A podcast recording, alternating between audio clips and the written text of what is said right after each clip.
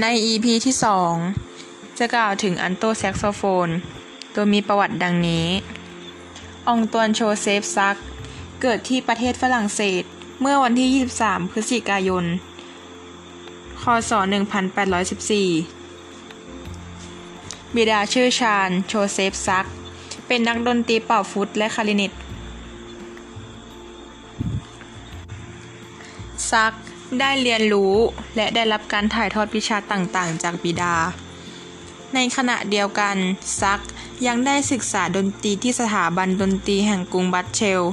โดยเรียนเป่าฟุตและคลาริเนตในปีคศ 1830 ซักได้ประดิษฐ์เครื่องดนตรีของเขาเป็นครั้งแรก โดยมีฟุตและคลาริเนตซึ่งทำด้วยงาช้าง แสดงในงานนิทรรศการเครื่องดนตรีที่กรุงบัสเซล ในปีคศ 1838 เขาได้ลิขสิทธิ์ในการประดิษฐ์เบสคลาริเนตระหว่างปีคศ 1840 ถึง 1841 เขาได้ประดิษฐ์แซกโซโฟน และนำออกแสดงในงานนิทรรศการเครื่องดนตรีที่กรุงบรัสเซลในปีคศ 1841 แต่คณะกรรมการไม่ได้มอบรางวัลให้เขา โดยอ้างว่าเขาอายุน้อย ในที่สุด